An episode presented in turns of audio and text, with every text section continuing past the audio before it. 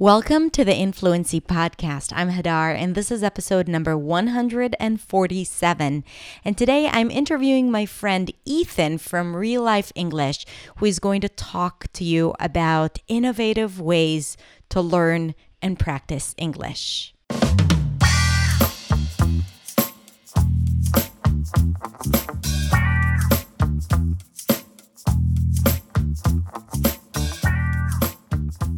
Everyone, welcome back. Thank you so much for tuning in for another episode. I'm really excited about sharing today's episode. It's a recording from the live English show where I interviewed Ethan from Real Life English and English with TV series. If you don't know those YouTube channels, you should definitely check them out. I'm going to link to them in the description below because they are so incredibly helpful for English learners. Some of the things that we talked about are how to identify your motivation for learning. We talked about how to define fluency. We talked about building strong learning habits. You know, I love talking about habits. And we also talked about the question whether or not it's effective to practice with fellow English learners. And this is really only a part of what we have for you today. So I hope you enjoy this episode. Let's listen to my interview with Ethan.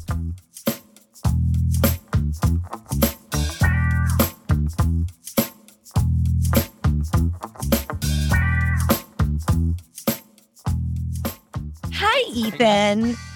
So good to have you here. So, Ethan, for those who don't know you, would you like to share a little bit more? You're not just an English coach and communicator it's you're also an english learner you speak so many different languages and you're like a person of the of the world. So would you like to just say a few words about yourself? Sure. Yeah i live in barcelona for those that don't know but i'm from the united states. I have a lot of people that hear i live in barcelona and they assume that i'm from here but i'm not english is my native language so i'm, I'm very fortunate for that but like all of you that are watching i believe i love learning languages I've learned six different languages in, in my life. I speak two or three of them, I would say, uh, you know, reasonably well. okay, wait a minute. Six, I need to know the language. So I know English and Spanish, of course. What else? Yeah. So uh, Catalan, that's that's the foreign language I use most in my day to day, which is a language mm-hmm. spoken in Barcelona and Catalonia. And I also, well, I always have to think about it historically. Have to go through like my life to to count them up. So the first language I learned was German. And when I was in high school, I got to go live in Germany for six months. So I used to be fluent in German, but of course, if you don't use it, you lose it. So I haven't really been so good about using my German and I can understand it still pretty well, but uh, I'm not so good at speaking anymore. And after that, I studied abroad in Spain for the first time when I was in college. So that was the second language that I got to got fluent in. Uh, I lived in Brazil after college, and so I, I got fluent wow. Portuguese at the time.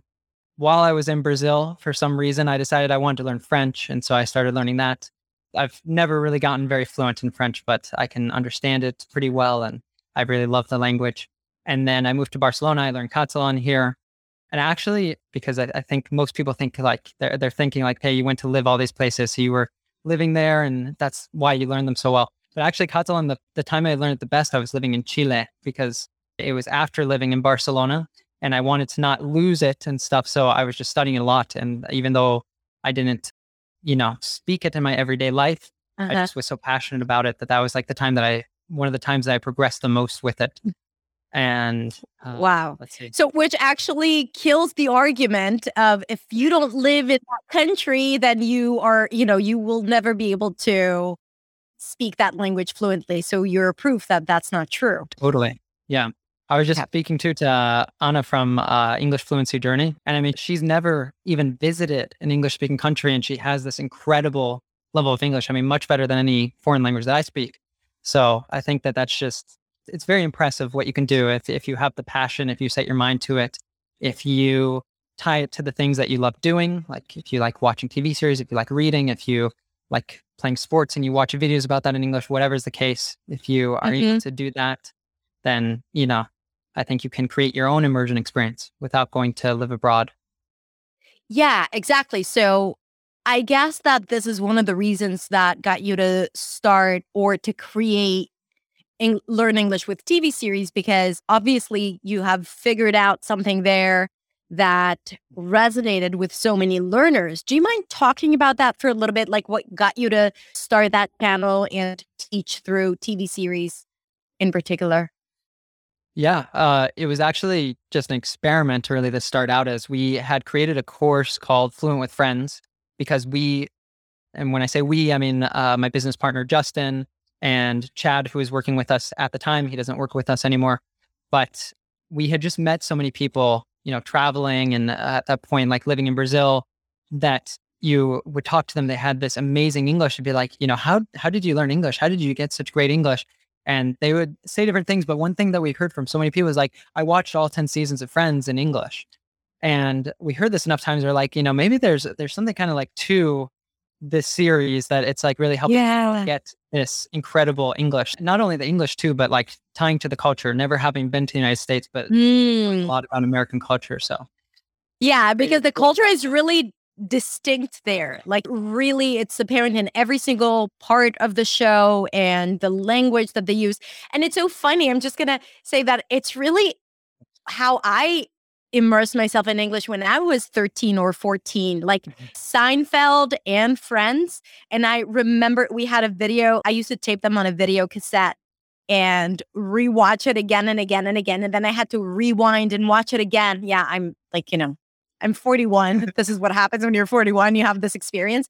And and I remember memorizing parts. And I think this is a huge huge reason why I was I had this affinity to English or like spoken English. So great. Yeah. So sorry, keep going. Yeah. No, totally. I mean, that's exactly what I'm talking about. So we said there's really something to this series and we we decided to create a course out of it. And we tried some like different methods, you know, to sell the course, to market the course and everything. We've done some launches with our our existing audience, our email list. But uh, kind of as an experiment. It was actually an idea of my business partner, Justin. He said, you know, what if we kind of like took what we're doing in the course and we created a video format and put it on YouTube? We already had like another YouTube channel and stuff. So we we had a little bit of editing skills that we gotten together and like, okay, let's try an experiment. We'll create a new uh, a new channel. We'll call it Learn English with TV series. And we made like two experimental videos and then we kind of just like left it for a while. And then we, you know, kind of were watching and then all of a sudden uh, I think after a couple months, they started taking off. And so we're like, oh, wow. you know, there's something really to this. And then I think it was after yeah. that, that we started doing more. At first, I think we focused mostly on on Friends, and then we started experimenting with other series. And obviously, it's grown a lot out of that. And now we do a lot of different things on there beyond just Friends, beyond just TV series. So it's, I think, really great for learners because it helps to show them that it doesn't need to be boring. You don't need to just watch videos that have to do with like memorizing certain grammar rules or things like that. But you can tie it to things that you really enjoy. You can you can laugh with it. You know, you can make an experience yeah. that inspires you or that blows your mind or whatever is the case, because you can find all a series or a movie or something like that that does all of those things. So that's really what we're all about at Real Life English is helping people to connect their English to their life and to uh, you know, find things that are meaningful for you. So it doesn't feel like a struggle to learn language. Rather, it's something that you want to do, that you love, that it, it's just like a part of your life, that you even stop thinking about something that I have to study. Instead, it's just, you know, it's your life. It's what you do. You're living your life through English. I love that so much. And that like got me to think. I have a few things to say about that. But one question that popped to my mind was Okay, so what you're saying is in like English as an experience, as a lifestyle. I talk about it a lot too. Like if you think of it as a project or something that you need to do in three months, six months, one year, and then that's it, you're done. It's really not the case. And you're not going to see the results that you're after unless you make it a part of your life. And and making it a fun part of your life and even entertainment, like as a form of entertainment, is so incredibly effective and the question that came to mind was how do you define fluency? When people tell you, and I'm not talking about the, um, you know, academic definition of speaking at a certain rate without pauses, blah, blah, blah, but like, how do you, when you see your students and you have thousands and thousands of them, and when they tell you or they express, like, this is what I want to have, if you had to put it in words and also with your experience learning languages, how would you define fluency? Yeah. I think it'd be helpful to first just say what it is not. And it is not speaking perfectly, it's not speaking like a mm. native. Natives even make mistakes. So, I mean, you're never going to get to a level of English where you don't make mistakes. It's just, yeah, it's a pipe dream. Yeah. It's impossible.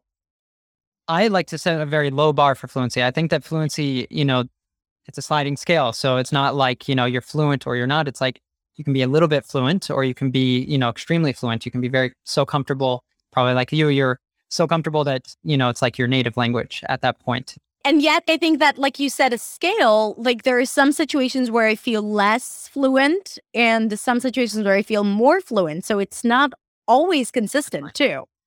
Yeah for me too with the the languages that I'm fluent in. It can depend on the day. Even it's like one, you know, I'm, I I wake up and it's just like for some reason my mouth's just not working, you know, in the other language. Yeah.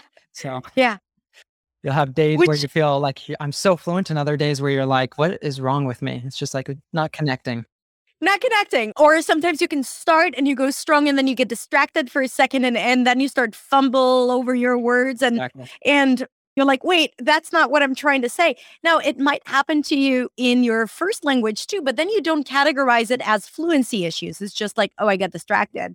But then you start second guessing your fluency. Okay. I love that. I think that's really so, important because we're so much harder on ourselves when we're speaking a, a new language, when we're speaking a foreign language, when English isn't your first language and you're speaking it.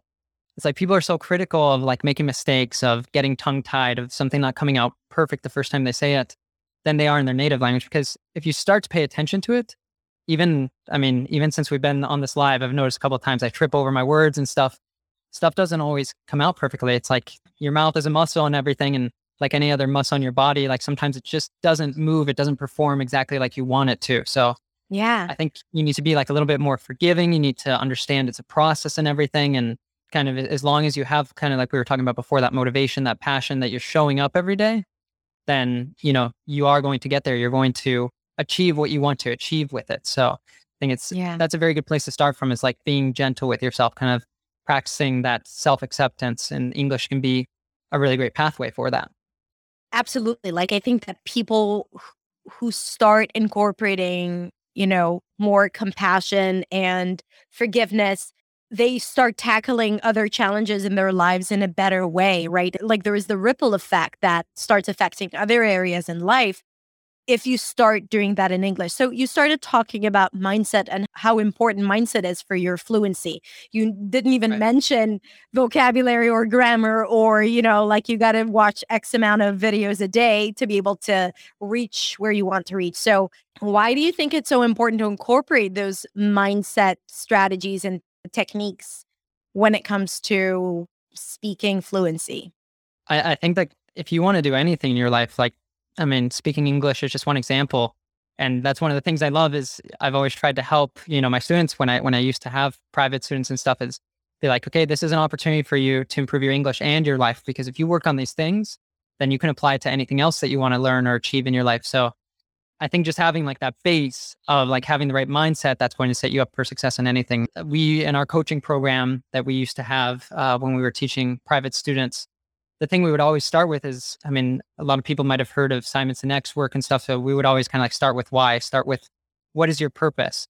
What is that mm-hmm. thing that you're, that you're learning the language for that in the end, you can come back to when you're having a really hard time, when you have those days where it's difficult, where you really don't want to sit down and study English or you're, you know, you're not feeling motivated to watch that video that you're going to do it anyway because you connect to that purpose, to that deep why for for your reasons for learning the language, for why it's important mm-hmm. to you. Mm-hmm. And I always tell people too, like try to dig deep for that. So don't just say like I need it for a job or I need it so I can make more money or I need it yeah. my parents tell me I have to learn it.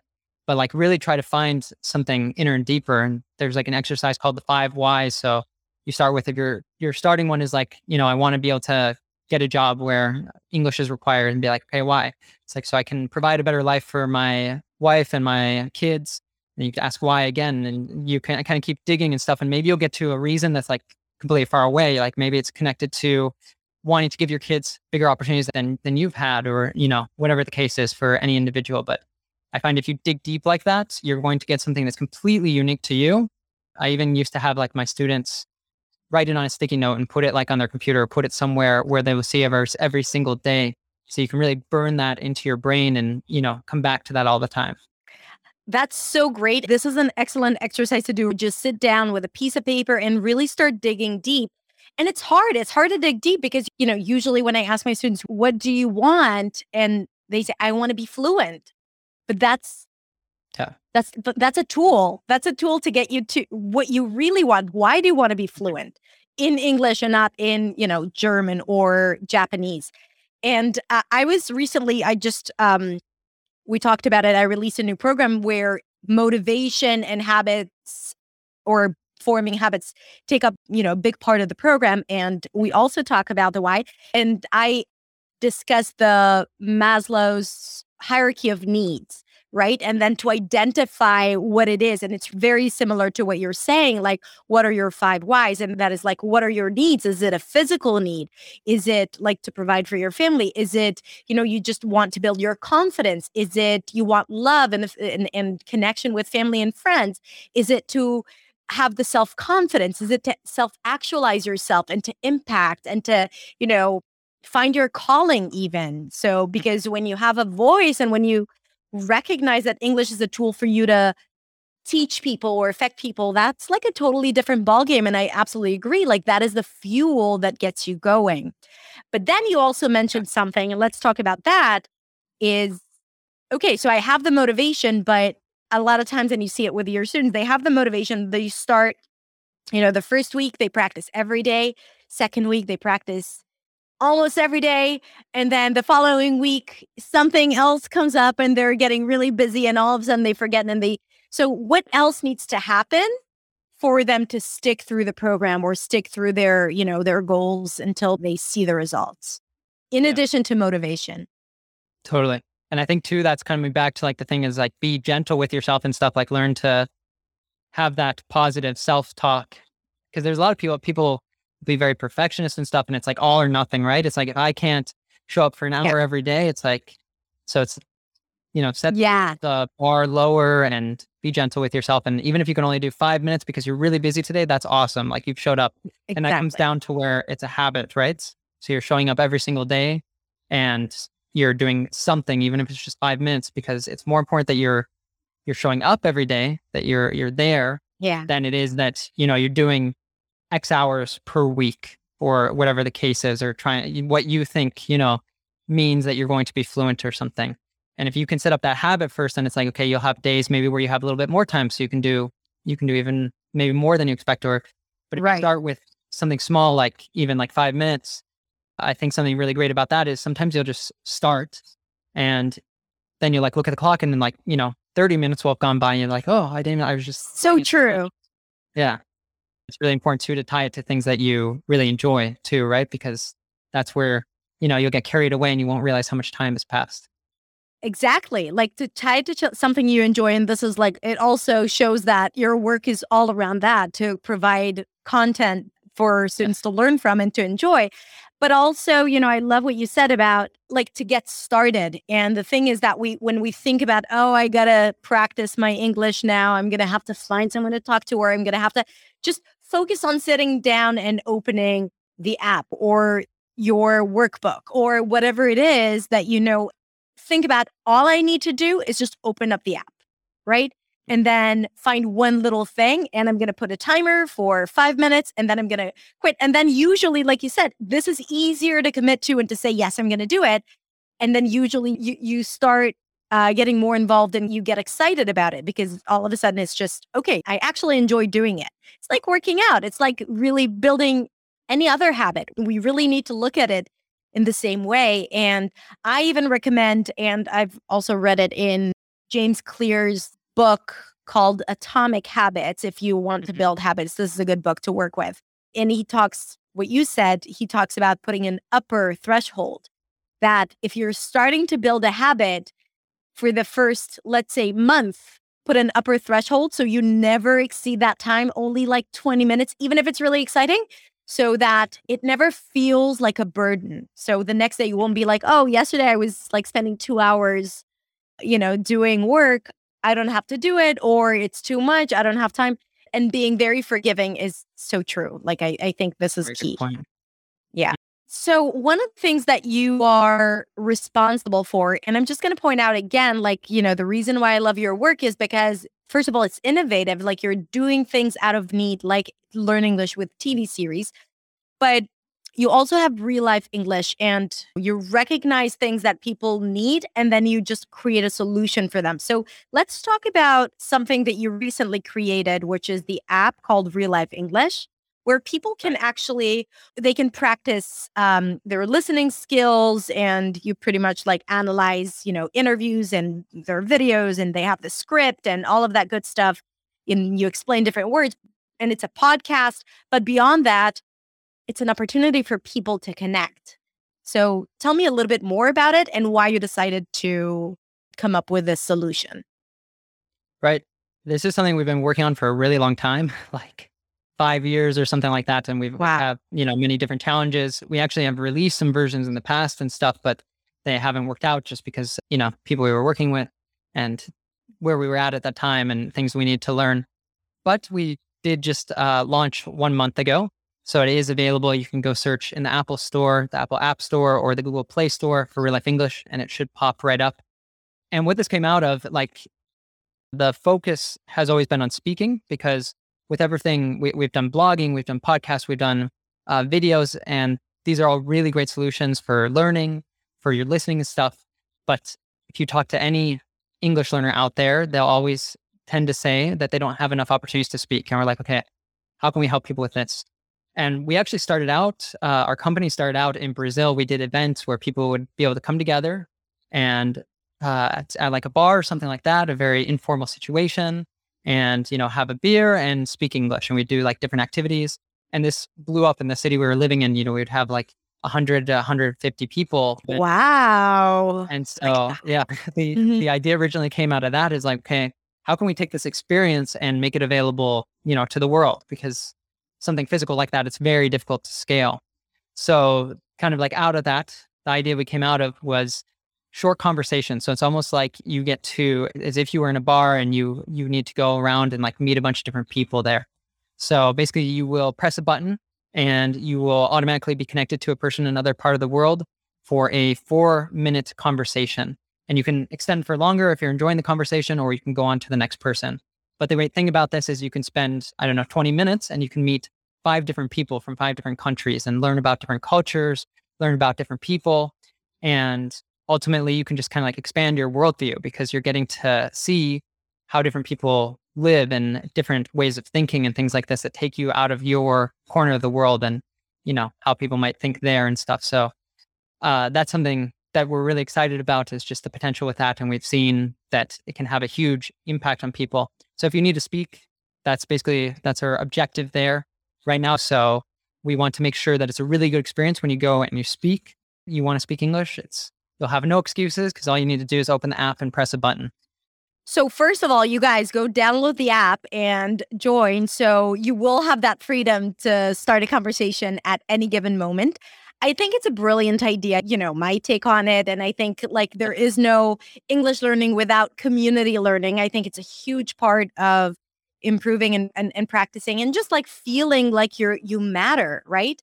And uh, like you can influence people and you can learn about other people and this is why i have my community which is a different way of connecting people and this is so easy and what i love about it is that speaking of the upper threshold it gives you permission to just like to just taste it you know and on one hand it's just like it's not threatening you can have a quick talk. It's also you develop the skill of like quick small talk so you have to think fast you have to work fast and you have to learn how to you know, it, it really is like walking between people and having small talk, which is something that people are really concerned about or worried about, especially now that we haven't had this opportunity for almost a year and a half. And Definitely. it really stimulates that. And I, I do think it's so, so great. And really, I would love for everyone here to take advantage of it. And it's free now, right? Like if they join and they have access to, Free. I love it. What else can they find there? Yeah, so in the that's the the speaking part of it, and we also have like a listening part, which right now it just uses our podcast and our new talk show, which Hadar was just a guest on. So mm-hmm. you can go find that one and and listen to that. That was a really fun interview to do. And our entire team was just like blown away by it. So I think oh. maybe if people are used to hearing you, it won't be so shocking and stuff. But I think that there was just so much to learn there. But yeah, you can find a lot of lessons like this. You can find our podcast and you have full transcripts for them. So, I mean, this is very helpful for people. Listening to podcasts can be pretty intimidating, you know, when it's all in English. So, this can be very helpful because you have a transcript that you can actually follow as we're speaking. It moves and like all the most important words are highlighted. You can see all the definitions and then you can see, you know, basically like a summary with all the words from that.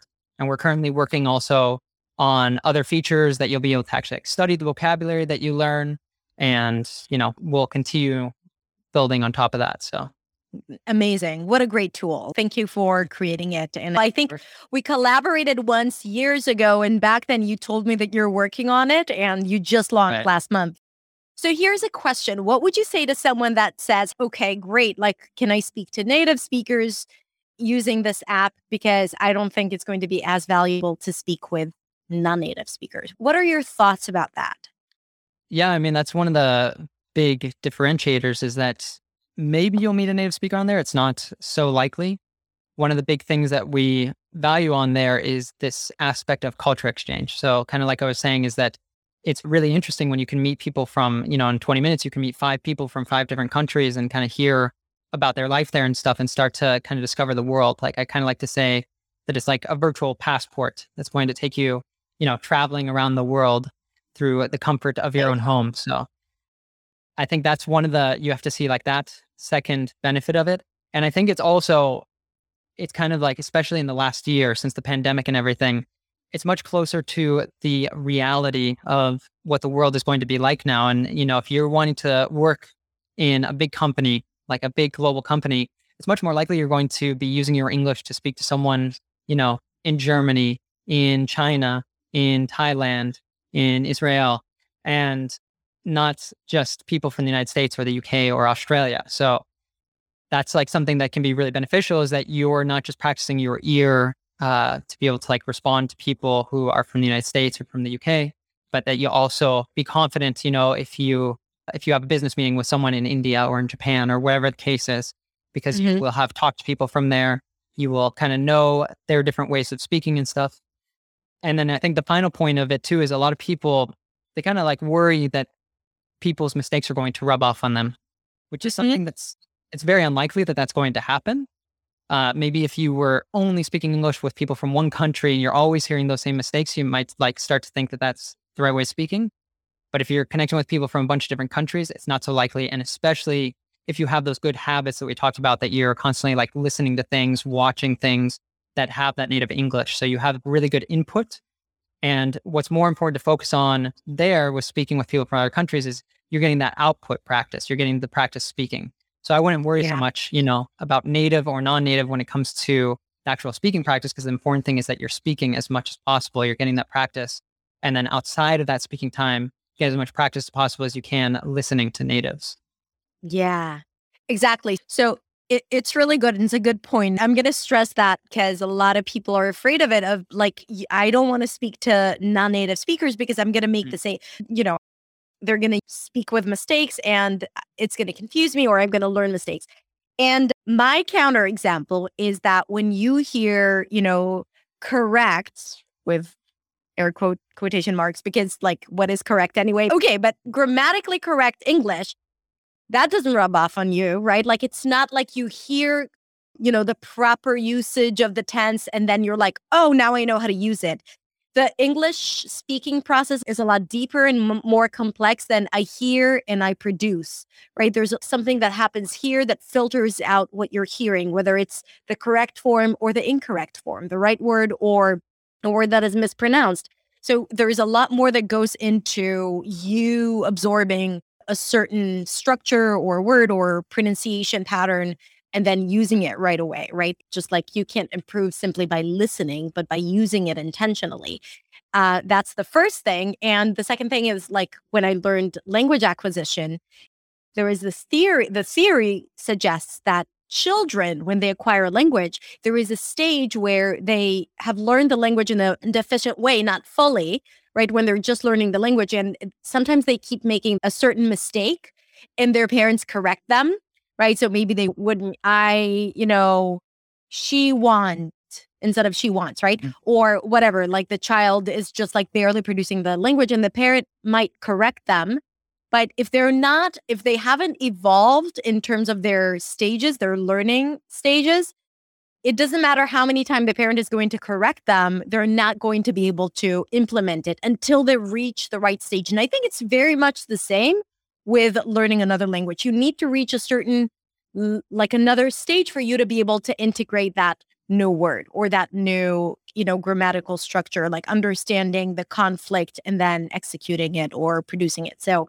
I think we need to remember that and to remember that it's not like there isn't this dichotomy between uh, you know, proper English and proper English and and yeah. how it's being used. And I think the other there too is a lot of times people want to speak with a native because they think, oh, I'm going to make a native friend and you know he or she is going to correct all of my English, all of my mistakes. Right. And that's not going to happen. Like as long as that person can understand you, it's very unlikely that they will correct you unless maybe they're a teacher.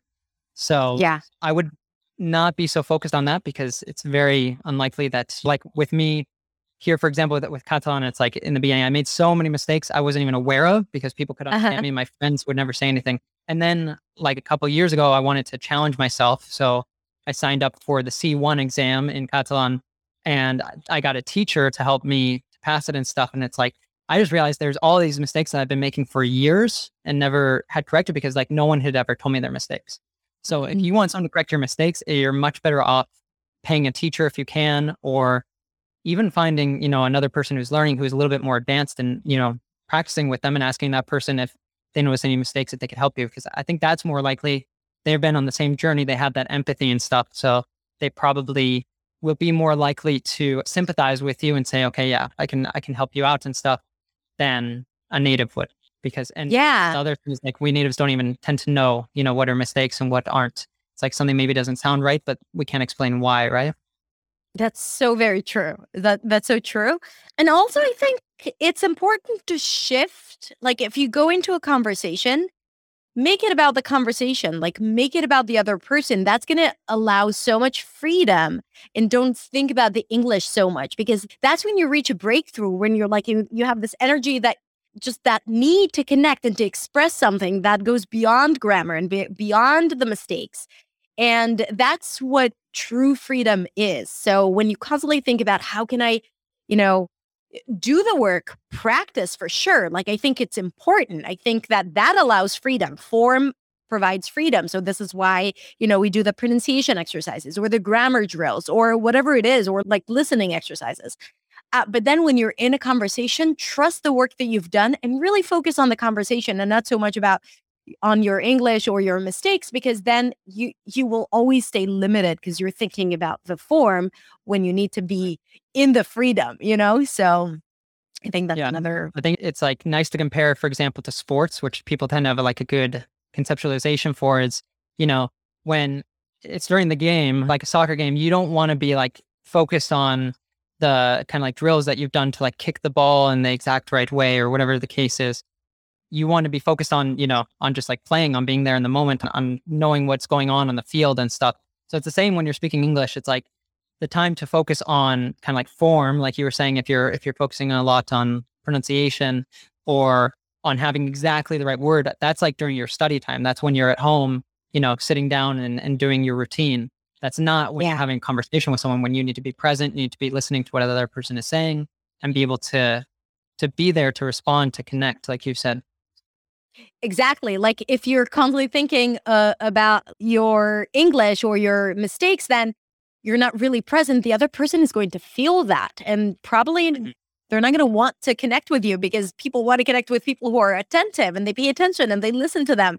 So you want to be an active listener and you want to, you know, really think about what they're saying so you'll be able to respond and not just to be so consumed with your own answer. And I love, you know, I always compare learning English to sports. I think there are like a lot of parallel lines, but also as an actor, you know, when I used to um work in a particular role. It was really very much the same. You work on the character, you figure out their motives and, you know, objectives and their history and, you know, her relationship and what she's trying to get. And you memorize all of that. But when you walk on stage, if you start thinking about you know, she's doing this because her dad said this to her when she was uh, like, you're going to be in your head and not in your body, right? Like, you won't feel present. And then people recognize that you're not genuine. This is how you distinguish between an actor that you connect with and you feel that they're the character and someone who is just reciting text.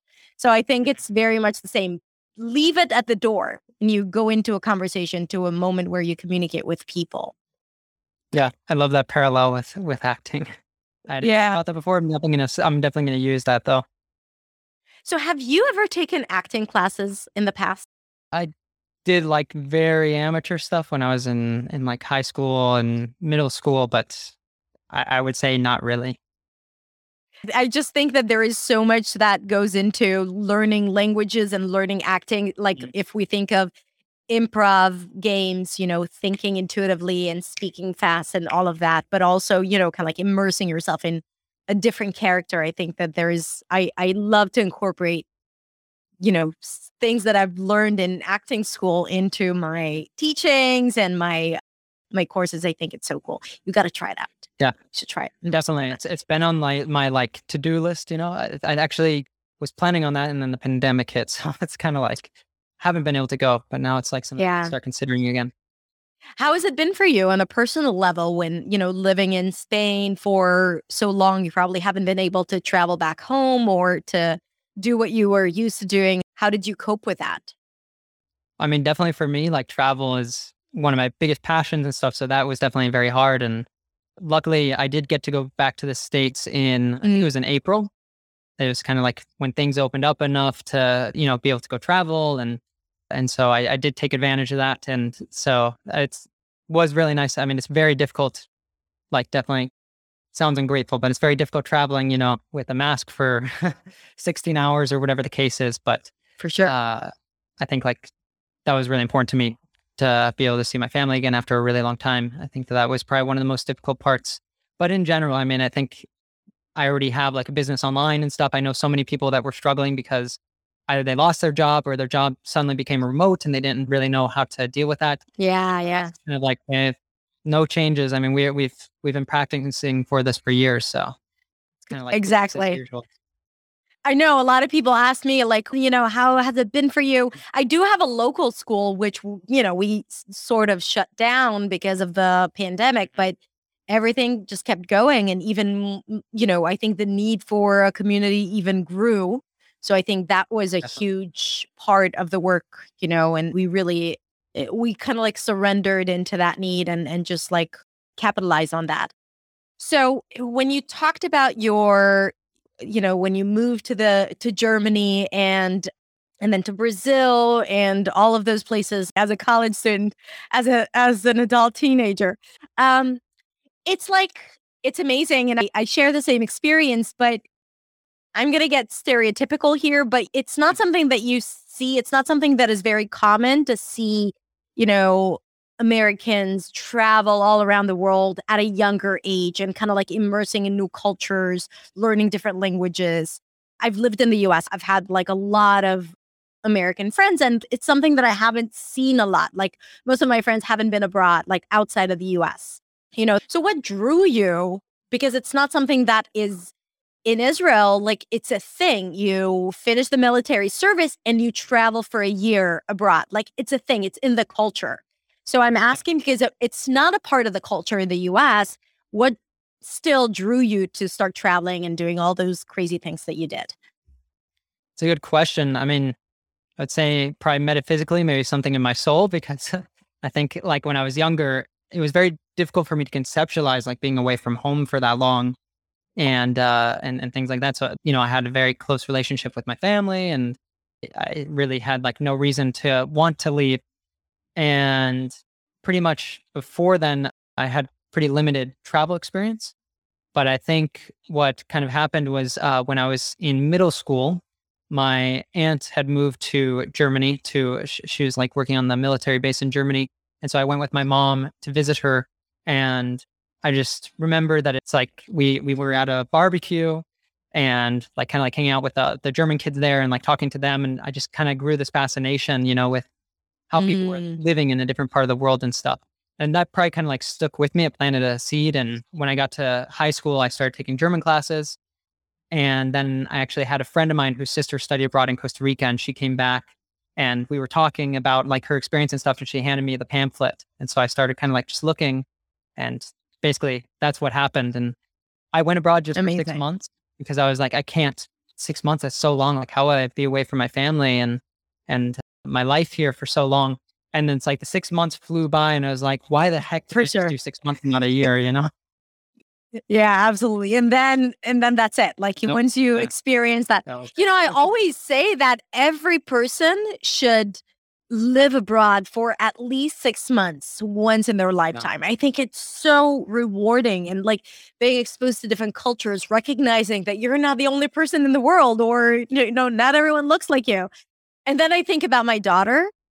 And then I was like, when she's 18, if she tells me that she's traveling to the US for one year, like I did, or to Paris for one month, I'm like, I'm taking your passport, young lady. So I don't know. Yeah. Uh, I, I don't know if understanding is the right word, but like accepting, you know, that uh, this was something that I was passionate about and, and that I felt more at home in some sense outside of the United States than in the United States. So I'm definitely very lucky because I know not everyone's parents are that um, liberal in that sense. Absolutely. And I, I think it's the same for me because really, like when I was 18, I traveled to Paris alone for almost a month, you mm-hmm. know, and then I discovered that and I was alone, like, you know, it wasn't an organized tour or everything. And just to be, you know, like to sit in a cafe and to walk around, that gave me so much validation. And I really, I was really connected to my identity. And I think that you, you can definitely relate because it's pretty much what you said. And this is why ever since I really look for those trips abroad where before it was on my on my own but even with my family and and yes when mm-hmm. during the pandemic it was really hard because once a year we travel the entire family to different places and, and we live in a place for a month or two amazing yeah it's so amazing like and i'm lucky because i can work remotely in youtube i think it's it's recognizing that you're a citizen of the world you know and there are like all these yeah. amazing people that you can you know just look at and be so grateful that you're a part of this so yeah. yeah. And there's the digital version of that as well. I mean, nowadays, like I think even during the pandemic, one of the things that I was very grateful for is like, okay, I can't travel and everything, but like our team, for example, is I mean, it's almost like a little microcosm of the world because we have people in South America, we have people in in Europe. And so I was connecting with people from a lot of different countries and stuff and in my day to day. So it's like at least a little bit I could go beyond that. And I think that there's so many opportunities out there. Like you were talking about community became very important. And I think being part of a global community. So if you can't afford to travel or you can't travel because of the pandemic, you know, it's it's still really nice to have that connection to other places and to kind of uh, spur on that curiosity of how are people living in other places and and you know just being open to that, being a citizen of the world. Yeah, absolutely. We got to remember that it's a privilege to be able to travel because for many people around the world, it's not not just financially with that of course too, but like even getting a visa somewhere or traveling, you know, one of my team members is like we always talk about it. She lives in Moscow and you know what is available to me is not available to her necessarily, especially during a pandemic and you know just to take a moment and say i know it's not the case for everyone and it is a huge privilege and i want to you know recognize that and yeah. acknowledge that yeah i'm definitely always extremely grateful for that because i recognize it's it's not a privilege that everyone in the world has but i do recommend even if you are from a place if you don't have a lot of money it's like you know travel to the next town travel you know travel wherever your means will allow you to yeah. travel and stuff it's kind of like it's, it's a really big world and you know and it's beautiful that even if you can't, you have you know the digital world to allow you to still connect with other people, like the real life uh, English app and the InFluency community and YouTube and all of that good stuff that we have. Ethan, before we wrap up, anything like last thing you want to share, a tip or anything else you'd like to share with the audience? It's a, a good question. I think like right now we've been kind of given an opportunity with this pandemic. I know a lot of places are opening up, but a lot of places are still kind of like living, you know, with the the consequences of it and being stuck inside. So it's like I would probably say take it as an opportunity. See like what can I do that I've always wanted to do that now I have the opportunity because like, you know, I can't go outside. Maybe you can't see like your your friends and stuff that you normally would, but try something new. You know, maybe there's an instrument you've always wanted to play. Maybe it's just like uh, committing more to learning English or learning another language or whatever it is for you. But I'd say, you know, get curious, try something new. Absolutely. I love that. So, Ethan, thank you so, so much for this beautiful conversation and for sharing with us, you know, a little bit mm. more about yourself and about how you think and see the world and English. And again, if you don't know Learn English with TV series, then it's one of their places where they share their content, where you can learn with the TV series, but also Real Life English YouTube channel mm-hmm. and app. This is where they can find you anywhere else. Instagram, Real Life English. Uh, Instagram at reallife.english is the, the mm. channel there. And of course, the app, as you already mentioned, and our blog, reallifeglobal.com. But I'd say probably YouTube and Instagram and the app, you have most uh, squares covered. Yeah, cool. All right, Ethan. So thank you so, so much. Bye, everyone. Bye.